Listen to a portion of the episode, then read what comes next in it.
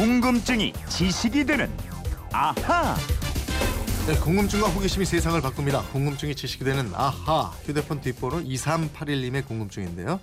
이번 설에 고향에 가면 고스톱을 치는 집들이 많을 텐데요. 화투장마다 그림이 다 다른데 담고 있는 뜻이 궁금합니다. 어차피 칠 거 알고 치면 더 재미있을 것 같아서요. 이러셨는데 에, 그림을 잘 그리는 김초롱 아나운서 알아보겠습니다. 어서 오세요. 네, 안녕하세요. 에, 오늘 저희 스튜디오에도 특별히 에, 저희 모니터에 화투장 쫙 펼쳐놓고 봐가면서 얘기하도록 하겠습니다. 예. 에, 김초롱 씨는 화투 속 그림, 동양화를 그려보거나 연구를 해본 적이 있나요? 아니 저는 난을 쳐본 여자입니다. 저 미대 나온 여자 아니겠어요. 어, 난도 쳐봤습니까? 아, 그럼요. 예. 근데 화투 속의 그림은 오늘 어. 열심히 연구해 왔습니다. 아, 원래는 화투를 예. 잘안 치는데 오늘을 위해서 예. 연구했답니다. 아, 사실 쳐본 적이 없어요. 어, 그래요? 그래서 좀, 좀 쳐봐야 알고 재밌게 설명을 해드릴 것 같은데 어. 그래도 알고 치면 더 재밌을 것 같으니까 알고 치면 재밌겠죠. 예, 함께 예, 알아보죠. 화투 이게 뭐 이제 도박으로 이어지곤 해서 문제가 되고 이랬는데 그래도 명절마다 국민들이 가장 많이 즐기는 오락이 또 이거예요. 그렇죠? 예, 예.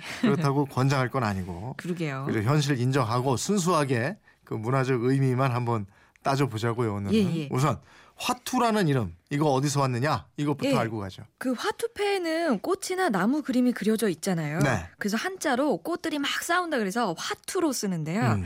원조격인 일본에서는 화찰, 하나후다라고 부릅니다. 네. 이 꽃이 그려진 패, 카드라는 뜻입니다. 네, 먼저 화투의 의미는 꽃이 그려져 있고 꽃들이 싸운다 화투 이렇게 되어 있습니다. 네.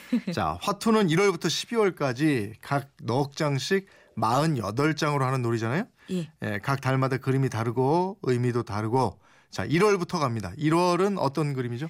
1월에는 소나무와 학이 들어있는데요. 네. 일본에서는 정초부터 소나무를 집 앞에 꽂아두고 복을 바라는 풍속이 있습니다. 네. 그래서 1월 하투패에 소나무가 등장했고 음. 그 위에 학이 딱 서 있어요. 학은 십장생 중에 하나잖아요. 네. 일본에서도 무병장수를 상징하는 동물입니다. 그러니까 1월의 화투는 복과 건강, 장수를 비는 마음이 담겨져 있습니다.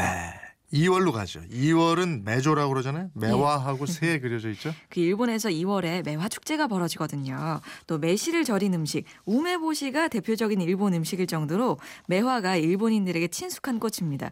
그래서 2월에 매화를 그려놨고 또 매화 나무까지 앉아 있는 새는 꾀꼬리과의 휘파람새입니다. 네. 봄을 알리는 봄의 전령인 셈이군요. 그러니까. 예, 예. 자, 3월로 갑니다. 예, 3월은 벚꽃, 즉 사쿠라가 있습니다. 이 화투를 보시면 벚꽃이 담장 너머로 피어 있는 것 같은 모양인데요. 아래쪽에 있는 게 막이에요. 막 일본에서는 만마쿠라고 부르고요. 각종 식장에 둘러치는 전통 휘장입니다. 아, 그게 막이군요. 예, 약- 약간 울타리처럼 보이기도 해요. 네. 그 다음에 이제 4월인데 예. 흑살이라고 그러던가요? 그 쌀이나무처럼 보여서 그렇게 말하는데 네. 등나무 줄기랑 잎을 그린 그림입니다. 그러니까 등나무는 일본의 초여름을 상징하고 가마를 장식할 때나 가문의 문장을 그릴 때 자주 활용되는 나무입니다. 네. 그리고 그 위에 새 한 마리가 쫙 날아가는데 음. 그 새는 비둘기예요.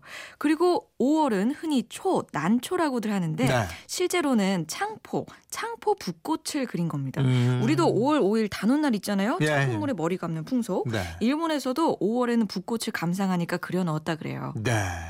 6월에도 꽃이 있고 또 나비도 날고 그러죠? 예, 그렇습니다. 굉장히 화려한 큰 꽃이 그려져 있는데 네. 모란입니다.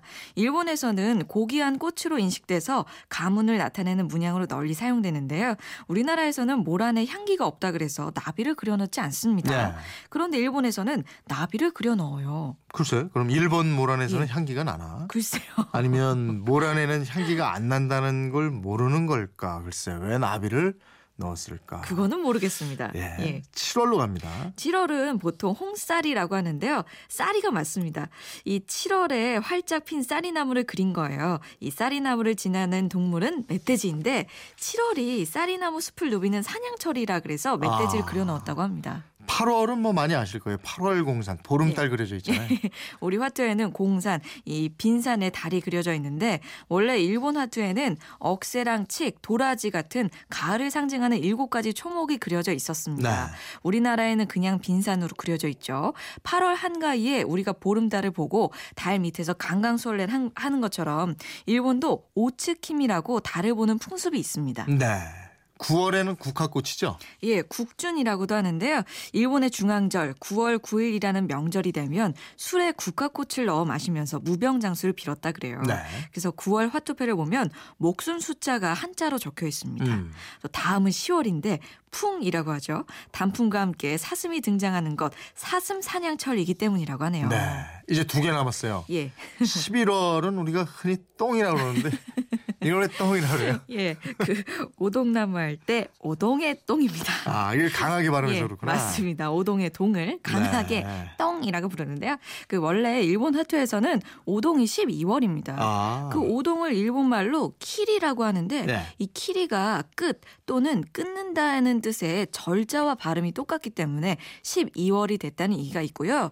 또 하나는 일본 에도 시대의 카드였던 카르타에서 맨 끝인 12를 의미했기 때문에 마지막이 됐다는 이야기도 있습니다. 아, 그렇군요. 근데 왜 우리나라에서는 이게 순서가 뒤바뀌었을까요? 아, 이게 또 정확하진 않은데 우리나라에서는 오동잎이 떨어지는 시기가 11월이잖아요. 네. 그래서 이걸 앞당기면서 일본의 색깔, 화투의 그 소위 외색을 지우려고 한 게 아니냐 이런 해석, 음. 해석도 있습니다.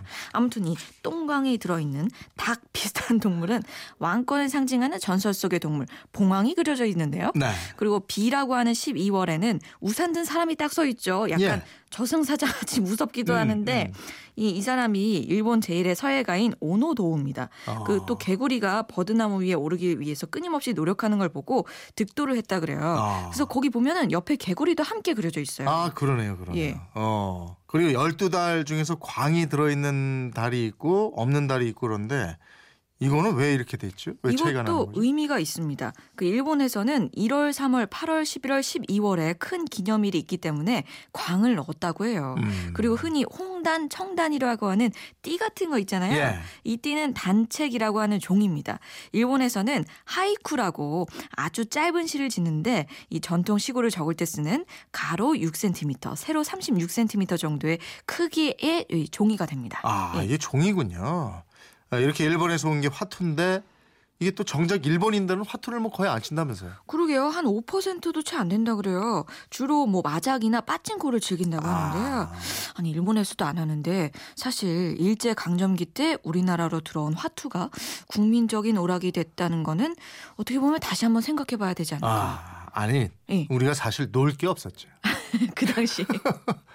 앉아가지고 밖에 나가서 예. 그죠? 겨울에 추우니까 이게 만만했던 것 같아요. 그러게요. 예? 5107님이 화투가 일본 놀이였어요? 몰랐어요. 오. 어 글쎄 이런 분들이 좀 계시네요. 그러게요. 이 이건 뭐 완전히 문화입니다. 일본 문화입니다. 뭐 예. 1월부터 그리고 저 광 있는 것도 그랬잖아요. 일본에서 행사가 많은 계절 1, 3, 8, 11, 12월에 큰 기념일이 맞아요. 있어서 광이고 완전히 그래요. 그죠? 예. 예. 너무 우리나라 문화로 익숙해져 버린 거죠. 예. 우리나라 예. 어, 윷놀이 있잖아요, 윷놀이. 예, 예. 그것도 일본에서 좀 시키고 그러면 좋은데. 윷놀이 같은 거 재밌죠. 예. 2381님 궁금증 풀리셨어요? 준비한 선물 보내 드리겠고요. 궁금증 생길 때는 어떻게 해요? 그건 이렇습니다. 인터넷 게시판이나 MBC 미니 휴대폰 문자 샵 8001번으로 보내주시면 됩니다.